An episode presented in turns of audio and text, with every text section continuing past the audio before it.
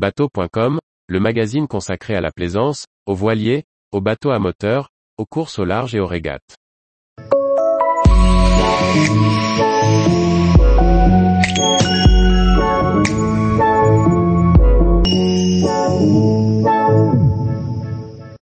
Route du Rhum.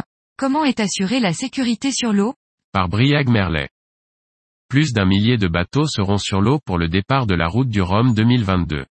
Comment assure-t-on que le spectacle se passe en toute sécurité? Détails expliqués par la direction de course. Avec 138 bateaux sur la ligne de départ de la route du Rhum, le spectacle a de quoi attirer les spectateurs. Pour voir les voiliers s'élancer vers la Guadeloupe, le public devrait être nombreux, sur terre, mais aussi sur l'eau. Pour éviter les possibles accidents et risques de collision entre bateaux en course et spectateurs, la direction de course a mis en place des périmètres à respecter, en plus d'une ligne séparée entre monocoque et multicoque. Encore reste-t-il à les faire respecter et s'assurer de la sécurité du plan d'eau. Pour veiller au respect de ces règles, les organisateurs de la transatlantique font appel à un mélange de professionnels et de bénévoles. Francis Le Goff, directeur de course, détaille, le jour du départ, nous avons plus de 120 bénévoles de la direction de course et de la SNSM sur l'eau.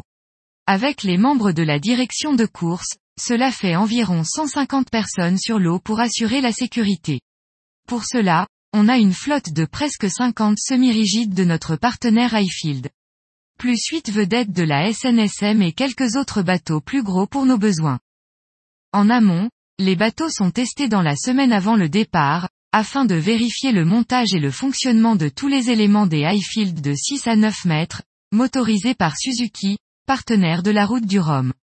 C'est aussi l'occasion pour les pilotes de prendre leur semi-rigide bien en main pour les possibles situations d'urgence le jour J. Le directeur de course se réjouit de ce soutien technique. Les bateaux ont fait de beaux progrès depuis que l'on a commencé avec Highfield sur le Vendée Globe 2012. Il nous manquait les gros modèles de 9 mètres pour certaines missions. Aujourd'hui, ce que l'on impose dans l'équipement, c'est le gyrophare et la VHF ICOM nécessaires à nos échanges sécurité. Le travail des bateaux ne se limite pas au jour du départ. En amont, il sécurise les parades d'arrivée des bateaux à Saint-Malo. Les highfields de 6 mètres amènent les voiliers dans l'écluse du port. Ils servent aussi aux visites du bassin et au déplacement de la direction de course dans le village très étendu. Les bateaux garantissent aussi la sécurité du village durant la semaine.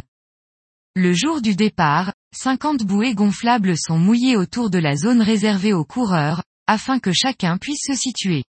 Un semi-rigide trouve place sur chaque intervalle entre deux bouées pour éviter que des plaisanciers ne rentrent dans la zone de course. Les semi-rigides de 9 mètres, ainsi que le Black Pearl, semi-rigide amiral construit sur mesure pour la direction de course, ouvre la voie devant la flotte pour anticiper les risques potentiels. Il retrouve ensuite le reste de la flotte au niveau du Cap Fréhel, dernier point de passage avant que la flotte ne mette le cap sur Pointe-à-Pitre. Mais la sécurité ne se limite pas à la flotte de la direction de course.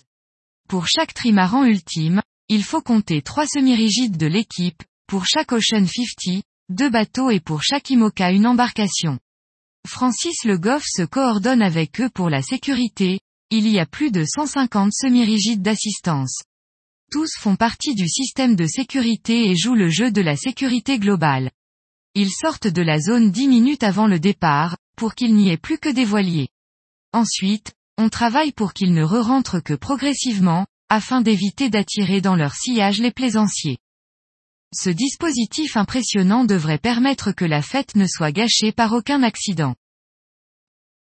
Tous les jours, retrouvez l'actualité nautique sur le site bateau.com. Et n'oubliez pas de laisser 5 étoiles sur votre logiciel de podcast.